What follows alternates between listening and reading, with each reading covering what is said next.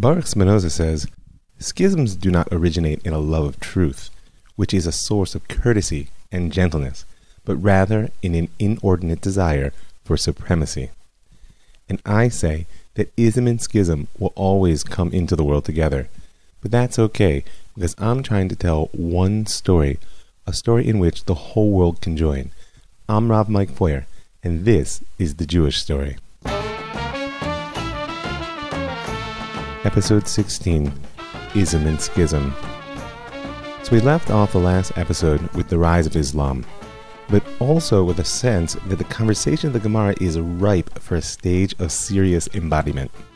Because as the Jews become a minority group within larger Christian and Muslim societies, their ability to maintain the edges of identity is going to become an increasingly important power. And it's going to be during the Gaonic period that a one to one relationship between law and identity will be achieved. This is a time when Am Yisrael will truly transform into the Jews through the final consolidation of Judaism, their religion. And in order to understand the significance of this building, which is undertaken really, or at least completed in the Gaonic period, we're going to have to appreciate exactly who the Gaonim were, what they did, and the story that drove them to do it. Now, this full picture is going to actually take us two episodes, so strap in. For now, let's start with this. How do the Gaonim and the Exilarch emerge in the Islamic era as a triumvirate with virtually autonomous rule over the Jews of Babel, of Babylon? Now, it seems to me that the story of why the Exilarch has the image of a wasp in his emblem explains it best. The historical record of our Jewish story gets quite patchy in the transition between Persia and the Islamic Empire in the early 7th century, and therefore, whenever the historic record is patchy, the legends are always thick. One thing is certain the name of the exilarch Bostanai is bound up with this transition between Persian and Islamic rule. There are stories left, right, and center, stories from before his birth, after his birth, but for now, Suffice it to say that he was of the house of the Exilarch, which is to say the house of King David, through King Yoyachin, the king of Yehuda, exiled long ago, before even the first temple was destroyed by Nebuchadnezzar, king of Babylon. And the story goes that in his youth, Bostanai came before the king to press a claim. Now some say that the king was Omar, the second of the Rashidun caliphs, who had just come north on conquest as we actually left him at the end of last episode.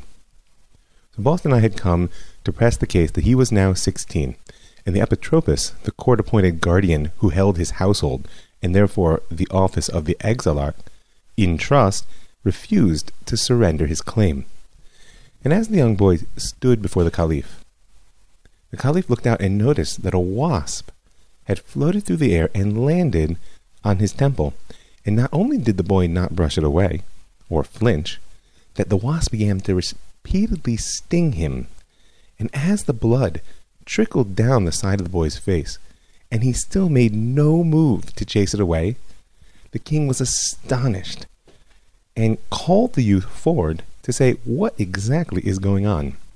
So the young boy said that he, Bostanai, was of the house of David, and he had been taught since his youngest days that since they themselves had lost their throne way back when the first temple was destroyed, that they were neither to laugh nor lift up a hand nor speak when they stood before a king, but to stand in absolutely motionless respect.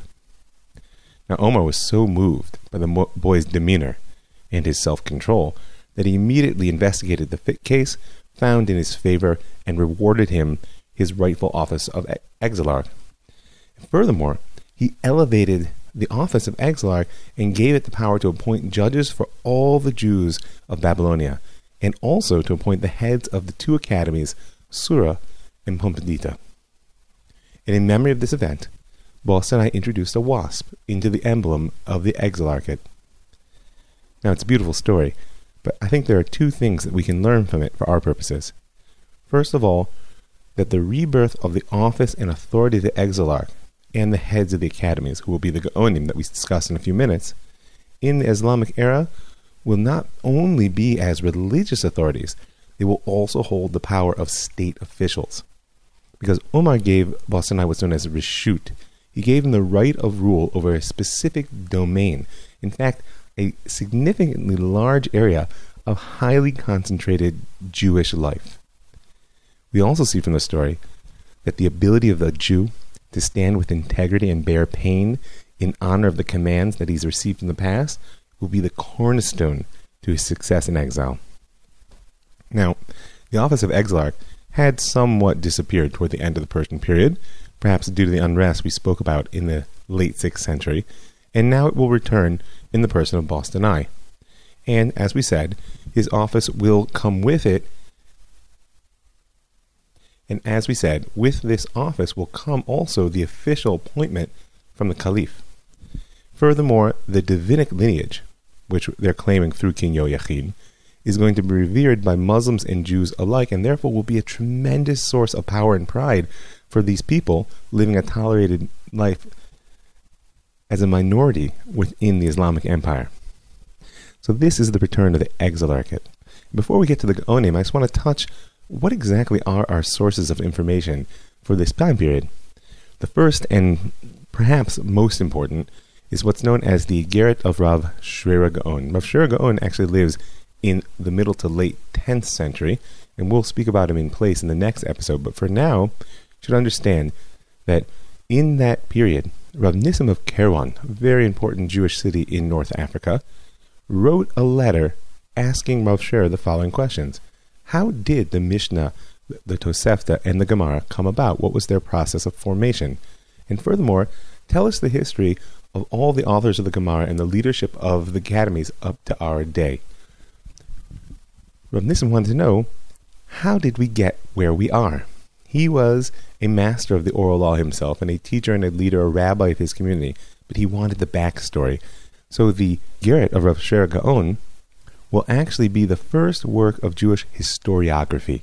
He's the first person to consciously try and give a sense of continuity to the Gaonic vision of Judaism. It's a very important letter, and we'll refer to it a number of times. Another is a letter of what's known as Rav Natan the Bavli. Now, this is written in Judeo Arabic in the mid 10th century. Judeo Arabic is a discussion unto itself, which will also come to us later. Now, it's quite brief, but it's a highly colorful description of life in the academies, and it's where we actually get any information that we can really glean about what it actually looked like to be in one of these Gaonic academies. Now, there's also the responsa. What a responsa? Well, the Gaonim really developed a new style of rabbinic literary output. They would receive questions from all over the world, and in response, hence the name responsa, they would write answers. This testifies to the existence of the Gaonim as a central authority of Jewish tradition from all over the world. But it's also going to give us quite a funny window because it's really going to tell us what others were interested in and not necessarily what concerned the Gaonim themselves. We're going to come back to the nature and role of these responsa as we go forward. The last source of information we have is what's known as the Cairo Geniza. Geniza is a repository of any written work with the names of God or other sacred subjects on it, which, according to Jewish tradition, should be buried and not destroyed. And the contents of this particular storeroom, this Geniza, were found in the Ben Ezra synagogue in Fustat, that's old Cairo. Now, over a period of time they were found, but finally the bulk of the material was actually unearthed and taken by the scholar Solomon Schechter when he made a voyage of discovery to Cairo in 1897. Hundreds of thousands of fragments of documents there, which represent a thousand year continuum of text from the 9th to the 19th century. So, those are our sources of information. It's also going to be important to keep an eye on the fact that we are living within the Islamic era, and therefore, one word on the shifting nature of the caliphate. The first caliphate, as we said, is the Rashidun Caliphate, and those will be really the direct inheritors from Muhammad. And that will come to end in 661 when the Umayyad Caliphate begins and places its capital in Damascus. From 661 to approximately 750 is the Umayyad period, and unfortunately, our documentation for this time is poor to non existent. However, when the caliphate moves to Baghdad, with the birth of the Abbasid Caliphate in 750 and will actually last to well into the 13th century. This is when our records really begin. And we see that Rav Chaya ben David Gaon was the first Gaon who's actually described as living in Baghdad. Because even though Sura and Pumbedita, these academies we've described so many times since the Gemara era, will retain their names, they actually, by the time of the mid 10th century, will both be in Baghdad. So, who were the Gaonim? In addition to the exilarch, this political head who really stood before the caliph and represented Jewry as a whole, there were two Gaonim, and their title derives from the full Hebrew phrase Rosh Yeshiva Gaon Yaakov, the head of the yeshiva of the academy, the pride of Yaakov. Gaon means pride in the sense of a genius. The Gaonim were the head of these two academies, which had dominated the later stage of the formation of the Gemara, Sura and Pumbedita. And it's important to note that while the office of the exilarch was largely hereditary, being filled from within a small familial circle, as we said, from the Davidic line, if not actually inherited from father to son, the Gaonim, however, were the products of a meritocracy. Each academy had a court of 70 scholars, in a sense parallel to the Sanhedrin, that ancient Jewish high court of old, and these scholars would choose as their head the person most fit for the office of Gaon. Now, politics are always present, as we will see as our story goes on, and they certainly must have played their part in choosing both the exilarch and the Gaonim. But nevertheless, it was genius in Torah, and in particularly a mastery of the Talmud and the Gemara, that brought these men to leadership. And they were indeed leaders, because like the exilarch, the Gaonim wielded significant political power on a regional scale. Because, like the exilarch, each of the two academies had authority over a certain domain, a reshut that had been granted them by the caliph. Combined, these three reshuyot, these three domains of the exilarch and the two Gaonim, actually stretched from the Jordan River eastward to the Indus Valley, the farthest extent of Jewish settlement in the Islamic Empire. And within this region, the Gaonim and the Exilarch had the right to raise taxes, to appoint local court judges. They were indeed the inheritors of the two critical elements that allowed Jewish life to thrive geographic concentration and autonomous courts. And with this power, they did an astounding thing. They cultivated an entire society which centered on the mastery of Talmud. Now, it's true that to some degree learning will always be the province of the intellectual elite, as well as the economic elite who actually have the time to pursue it. Nevertheless, in the era of the Gaonim, they managed to create a social structure which embodied the aspiration, if not the actualization, of placing learning at the center of life. The two months of Adar and Elul, roughly the early spring and fall, were known as the Yarche Kala, the months of gathering. Now, Yarch, Yarch means moon, as in month. Kala is a mystery term that I did a little digging into, and it's really not worth confusing ourselves about. The months of gathering. These are the two months which, in particular, have a light agricultural load. The duties on the farm were light, and therefore the widespread attendance at the academies was at full strength. People would come from all over Babel and sit before the Gaonim, hear their classes, sit themselves, and learn and the Gemara already, before the era of the Gaonim, testifies to these periodic gatherings playing a central role in the ability of the sages to shape a larger Jewish culture. This is centuries before the Gaonim. By this time, these months have become a time of intensive study, and in particular, the section of the Gemara which will be learned in the coming year was announced in order that all of the Jews of Babylon be on the same learning cycle. Now, in between these two months, in the academies were the Gaonim, these 70 scholars that we mentioned who sat in rows before them, and the students who actually merited to a stipend because of their ability. Because the Gaonim used their ability to raise taxes and collect money from the diaspora Jewish communities in order to fund a scholarship. So that's who they were. What exactly did they do? And in particular, how are they able to create the ism of Judaism? Now, the Gaonim were able to shape Judaism out of their understanding of the Talmud, first and foremost by becoming the intellectual masters of its legal content. And then by becoming the undisputed halachic authorities, the legal authorities, to even to whom even the Jewish world well beyond the bounds of Babylon would gradually turn with their questions.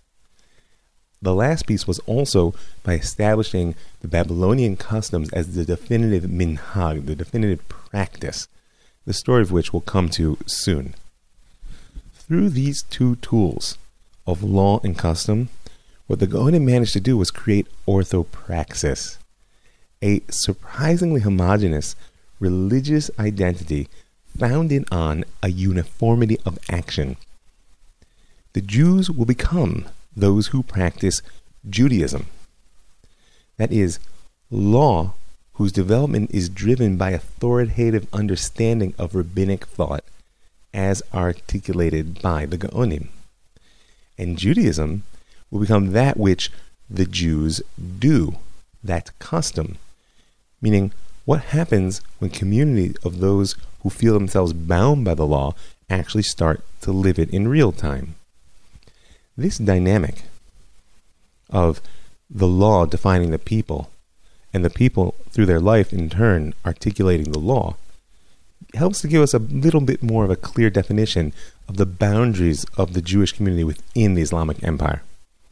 It's critical to remember that within Islamic society, the Jews are a tolerated religious minority and an organized community, meaning any public services like health and social welfare are taken care of internally, and any relationship to the larger society on an official level, taxes in particular, are dealt with through the communal heads.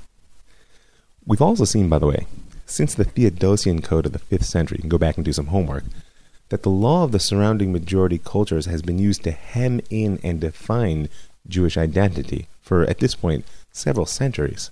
Law is a tool for shaping identity from more than just an internal standpoint. Furthermore, now that the vast majority of Jews are actually united under the rule of Islam, by some accounts 90% of world Jewry, the Caliph's recognition of the exilarch, which we saw through the story of Bostanai, and the Gaonim as state officials actually makes them by definition the heads of the Jews. And this is how ultimately the Gaonim, and specifically with the Babylonian Talmud in their hand, will become the central drivers of Jewish identity for thousand years to come. Now, one last piece in this image of law reigning supreme. It's critical to remember that the Gaonim saw themselves as the inheritors of a closed text. If you're going to give any definition to the distinction between the Gaonim and the active, formative periods of the Gemara which preceded them, it will be just that. The Gemara now in their hands is no longer a conversation, it's a canonical text. Remember, a conversation is really shaped by the voices of those who are participating in it. But now the Gaonim will take the legal and narrative elements as they understand it and use them as a template to shape those who get to participate in that conversation. Now, through their direct rule over the Reshuyot, their domains, and the annual rhythm of the Kala month, they begin to articulate the halachic aspects in particular of the Gemara into a full blown local culture. And through their responsa, these questions which they receive and answer from Jews all over the world, they will export this culture worldwide.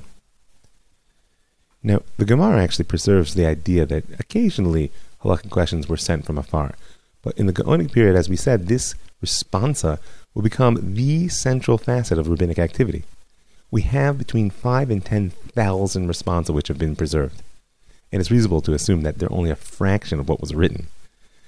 And this phenomena of the question and response is in large part due to the shared cultural, linguistic, and communication infrastructure which the Islamic world provided to the Jews. Furthermore, this centralized authority meant that there was someone to whom to turn. In general, the responses tend to focus on two categories. There are practical, legal, halachic questions, and there are what we would call questions in learning, the interpretation of a specific Talmudic text. Toward the end of the Gaonic period, actually, questions of biblical interpretation and religious doctrine, theology, are going to become more common And this is the result of forces that we'll actually discuss in the coming episode, the second half of the story of the Gaonim. One classic and highly significant example of the responsa is called the Seder of Rav Amram. Sometime in the mid 9th century, Yitzchak ben Shimon of Spain sent a question to Rav Amram, the Gaon of Sura, asking for, I quote, an order of prayer and blessings for the entire year. Now, again, you can learn as much from the question as you can from the answer. From the question, we can see is that at this point there was no agreed upon consolidated prayer book. And the result was the first attempt at a comprehensive Siddur prayer book, and we call it the Seder of Rav Amram. Truth is, the Seder of Amram still exists today, but because it was received not as a um, inviolate text, but rather as a framework with which to work, it's been so worked over by the various communities that received it that it's almost impossible to get at the core of what Rav Amram actually said. But we can see through this that the impact of the responsa is actually going to be dependent on how those who receive them put them into action. It could have been a dead letter, but instead Rav Amram's Seder, his first Siddur prayer book, became the formative moment of Jewish liturgy. Now, how did these responses actually go back and forth through the world? Well, that happened through the shlichim, through the Gaonic messengers who were sent to Spain, North Africa, Italy, in order to deliver the responsa, to raise money because it was customary to send money to the academies when a question was sent or an answer was received, and to disseminate the Gemara. They had a tremendous impact. You know, Rav Sherira teaches that the Talmud and the Mishnah were not written, but actually redacted. And the rabbis, meaning the Gaonim, are careful to recite them orally and not from copies. It's an astounding thing called oral text. That the Gaonim knew the entire Gemara ba'al peh, by heart. Now, this doesn't necessarily mean that the level of textual integrity that we associate with the Gemara was of any concern to them. Because remember, today if I asked you to copy something for me, you'd say, yeah, why don't you send me the uh, email and I'll, I'll just print it out. Whereas in their time, copying meant memorizing complex structure, and the particular issues of syntax or word choice may have been, and often indeed were from the evidence that we have, secondary. And what's even more challenging, as we'll see, is going to return as an issue again and again through Jewish history, is that in a text, whose meaning is primary as opposed to whose structure, right? I mean, the written Torah, we developed a whole culture whose purpose was to keep the structure of the text identical. And then we left the interpretive tradition to articulate the meaning. But the Gemara, the meaning is primary. The wording is secondary. Anybody who's ever opened the Gemara has seen that the process of emendation and conflicting, uh, what are called Girsot versions, is, is rife. But here, if a Gaon understands the Gemara in such a way and teaches it in a way where he didn't actually receive the literal reading from his teacher, but believes that the reading he is speaking is the true one, where does the integrity of the text lie? This challenge of oral text is going to come particularly deep when the Kabbalah, Jewish mysticism, begins to come out of the darker corners of history. But we'll wait for the story of Spain for that one. For now, we should understand that the shlichim, who both delivered and carried to the Gaonim the questions of the diaspora were not always simply messengers. Sometimes they were actually scholars of such a degree that they brought the Gemara to the communities of North Africa, Italy, Spain, not in their luggage, but in their minds. So, through the mastery of the Gemara, the Gaonim cultivated a powerful local culture based not only on law, which is a critical component of the Gemara, but also organized around the act of learning. They also used their role as central legal authorities for the Jews of the Islamic Empire, and thus made law the definitive basis for Jewish identity, and placed themselves as its arbiters. But they were not without competition. Because in order to use the Gemara as a cultural matrix, right, to take it drop it down in the midst of a bunch of Jews and make them into adherents of Judaism. In other words, to create a legal identity. The Gaonim of Babel not only had to assert their intellectual supremacy through mastery of the text of the Gemara, they also had to establish themselves as the sole inheritors of a legitimate tradition, minhag. You can picture Tevye right now dancing on the roof, tradition. So, in order to do so, there was one critical opponent they had, and that was the land of Israel. Because whatever the Gaonim might have thought of their superiority in Torah, the Babylonian academies had no automatic claim on the allegiance of other Jewish communities like North Africa, Spain, and Europe. On the contrary, Eretz Israel, the land of Israel, was geographically closer to these far-flung communities, and it had deep historic ties with them from the whole Greco-Roman period that we've discussed. And even within the context that I've articulated of the Islamic empire that gave the Gaonim of Bavel so much of their aura of officialdom, the Caliph also recognized the rabbis of the land of Israel actually had hegemony over the Jewish population in Syria, Lebanon, Israel, and down through Egypt. Now, what is clear from the very patchy existing documents that we have about rabbinic life in the land of Israel at this period is that the academy, which still exists at this time, primarily in Tiberia, will move around a few places, had nowhere near the focus on Talmudic law, which the Gaonim of Bavel had established. What they were interested in will actually be discussed in the coming episode. But for now, suffice it to say is that they did not pose themselves as masters of law. There exists a letter from Pirkoi ben Baboy. That's a fun name, huh? He is a student, or he claims to be, a student of the student of Rav Yehudai Gaon, who we can identify from Rav Sher's letter as the head of the Sura Academy in approximately the year 760 of the Common Era. Now, the letter was written a few generations later, around the turn of the ninth century, and is an open letter to the Jewish communities of North Africa and Spain, with the avowed purpose of convincing the reader of the exclusive legitimacy of the Babylonian halachic tradition and the practiced customs of Bavel. Pirkoi claims that there is no continuity to Palestinian tradition, that any hopes of continuity had been lost due to the Christian persecutions that had racked the land of Israel for centuries. As opposed to the unbroken Babylonian tradition, they had been safe there since the destruction of the Second Temple. He goes on to say that the practice, the customs, the minhag of the Jews in the land of Israel are basically a mixture of ad hoc emergency responses and fragments that have been preserved without a strong learning tradition. And thus he says, if you want to know who the Jews really are, you have to look to Bavel. Now, what's interesting is as he goes through a much more detailed account, the only defense that he says that the Jews of Eretz Israel offer of their continuity of tradition is what's called minhag oker et hahalacha. Right? That means custom actually uproots the law. Because Pirkoi is saying, listen, we have all this legal precedent, and then we're looking at the practices of the Jews of Eretz Israel. We're seeing that the two don't line up. It must be that they lost their tradition. And the Jews of Eretz Israel said, no, no, no. Custom actually trumps law. And this is going to be a critical piece in understanding the life of Am Yisrael. There's a phrase that the Gemara uses, which is Minhag Yisrael Torahi, that there's more to the Torah than law. What the Jews do is Torah.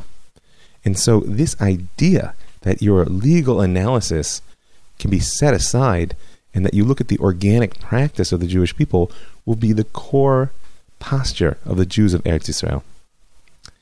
Now, his letter, Pirkoi's letter, is symptomatic of a much larger effort by the Gaonim to consolidate Jewish identity and thus Judaism around Babylonian tradition.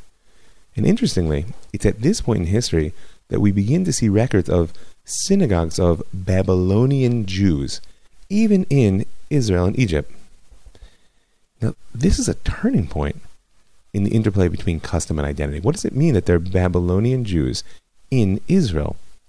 When the Mishnah, that great record of rabbinic thought, the portable homeland, actually, which is the basis of the whole conversation that we've been having for episodes and episodes, when the Mishnah speaks of minhag hamakom in the tractate of Makom Shenahagu, the idea of local custom, it's an assumption that local custom is a product of geography. We do what we do because we are where we are. And here where we are, we've always done it this way. The question that the Mishnah wants to know is at what point, when I change my location, do I become obligated to adopt local custom? But now, six centuries later, we're seeing the transformation of custom, which was once reflective of geography, into a separate and portable component of identity. What do I mean? I'll give you an example. How many people listening to me right now think of themselves as Ashkenazi Jews? Right? Ashkenaz, as we'll discuss in coming episodes, is actually located in the Rhineland and that border territory between France and Germany. I'm willing to bet most of you who think of yourselves as Ashkenazi Jews have never even been to the Rhineland, much less did you or your parents or your grandparents ever live there. But nevertheless, there is a communally preserved set of customs and identity which now is not a product of geographic location, but actually is an portable element of identity. And this is going to play a very important role in articulating that story I told in the last episode about my daughter's Devar Torah. Right? Because as the hammer blows of exile break the Jews into ever smaller components, it will be law and, in particular, custom, because people cling to custom in a way in which law can never really appeal. It will be these forces that serve to hold the Jews together, as well as to separate them from the non Jews around them. But they will also separate them from Jews who are not like them. And that's going to become a pressing issue in the modern era. All you have to do is walk the streets of Jerusalem and see how that plays out. In the long run, when it comes to this battle for the Gaonim to establish not only their legal hegemony, but their claim to sole legitimate minhag custom, will, they'll win.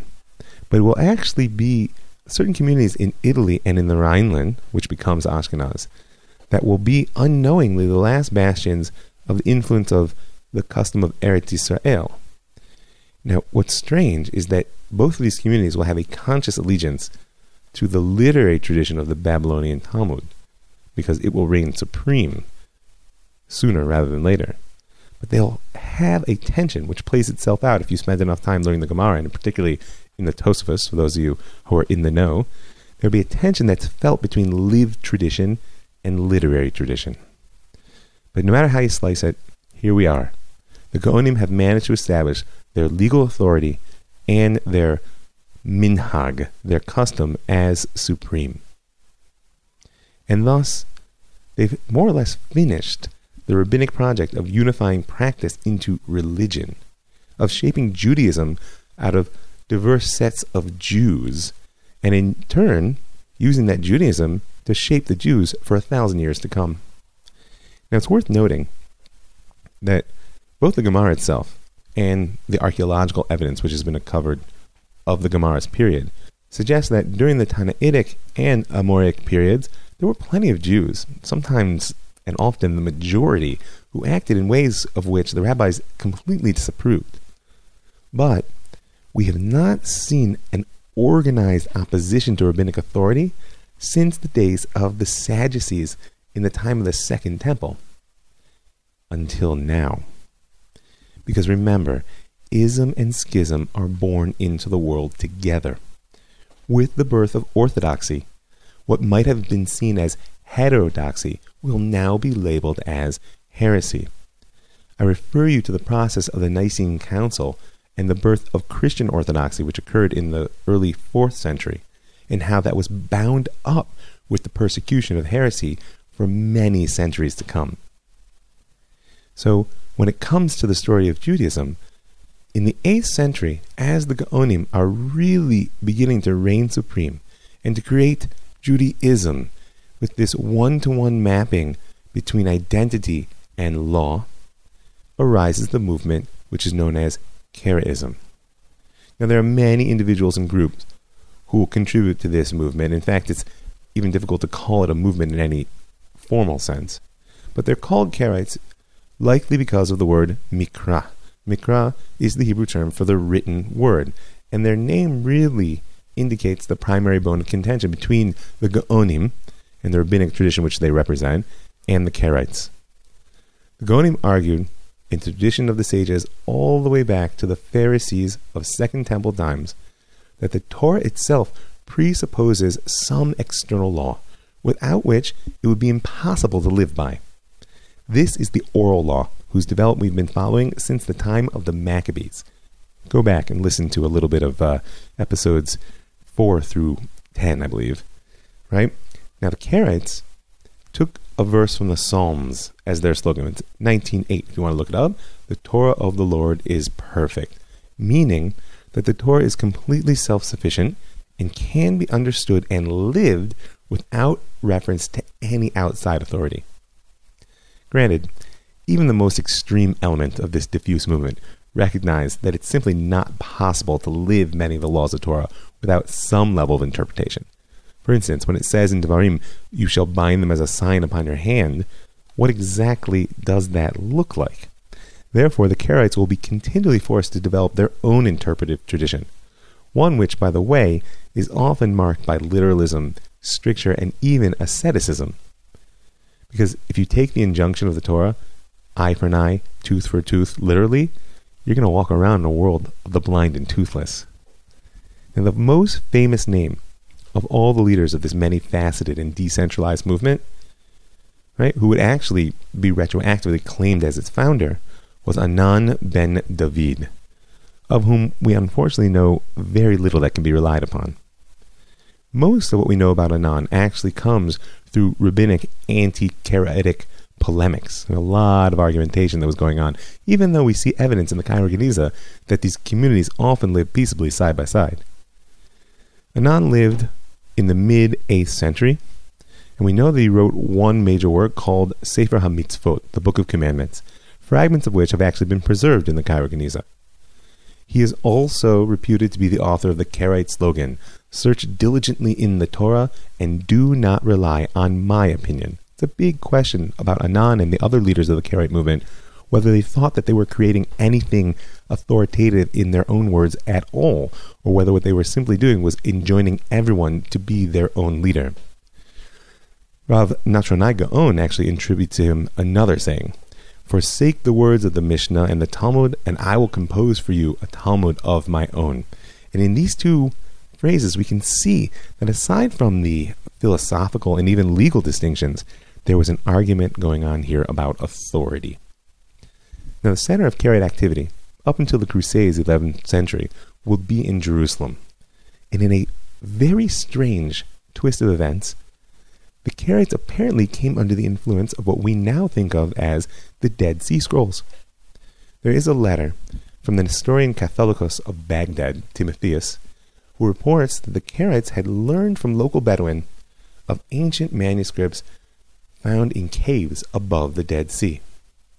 Now, this letter remained a strange footnote in our understanding of Karaism until the uncovering of the Cairo Geniza. Because in the Cairo Geniza, amongst those hundreds of thousands of pages and fragments of pages, were found two copies of what was known as the Damascus document. It was the, or not the, one of the central instructionals of the Qumran sect. And so the Essenes and their particular sectarian worldview of Judaism lives on within the Karaite movement. History is full of twists and turns. In a sense, the Gaonim and the Karaites are rebattling the fights of the Pharisees, the Sadducees, and the Essenes at the end of the Second Temple period. Well, maybe it's best to end, as I began, with a story. Because even though we know little about Anan ben David, that personality most associated with the origins of the Karaite rebellion, rebellion against rabbinic authority in particular, there is a 12th century account of his rise, which, we, which was found in the Cairo Geniza. And though it's clearly an attempt to cast a negative light on this man whose teaching led to a schism with the freshly forged ism of Judaism, I think it still has something to offer us. So it says in approximately 760 of the Common Era, Shlomo ben Chizda II, the exilarch of Babylon, died childless. And two brothers amongst his nearest kin, Anan ben David and his brother Hananiah, also known as Josiah, were next in the order of succession. Now, eventually, it was not Anan who was chosen, but rather his brother by the Gaonim, because they had a judgment on Anan that he was not worthy, unclear why. And that choice was confirmed by the Caliph of Baghdad, as was the custom. The difference is that Anan refused to accept the decision of the Gaonim, and he declared himself the true exilarch, gathering followers around himself and basically beginning to hold court. It's at this point that an intra Jewish struggle becomes an affair of state.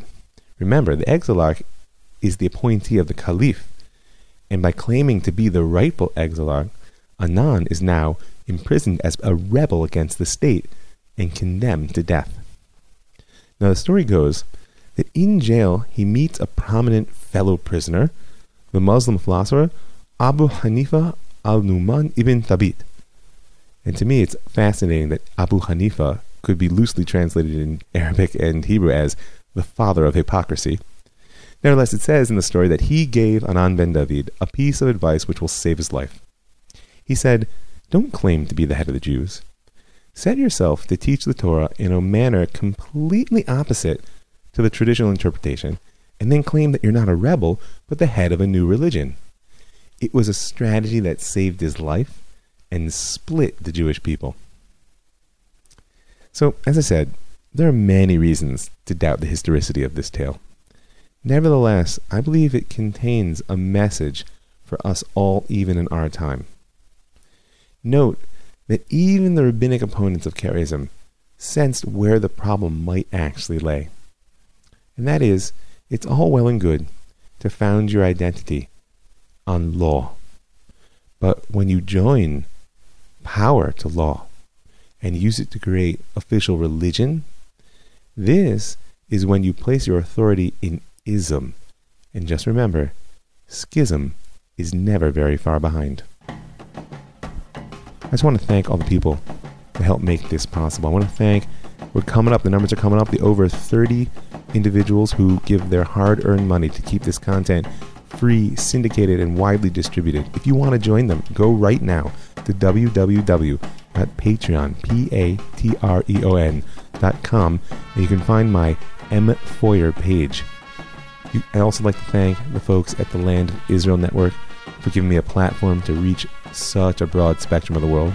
I want to thank Pardes, that's P-A-R-D-E-S dot org dot I-L, for giving me the opportunity to touch so many good Jewish hearts and minds.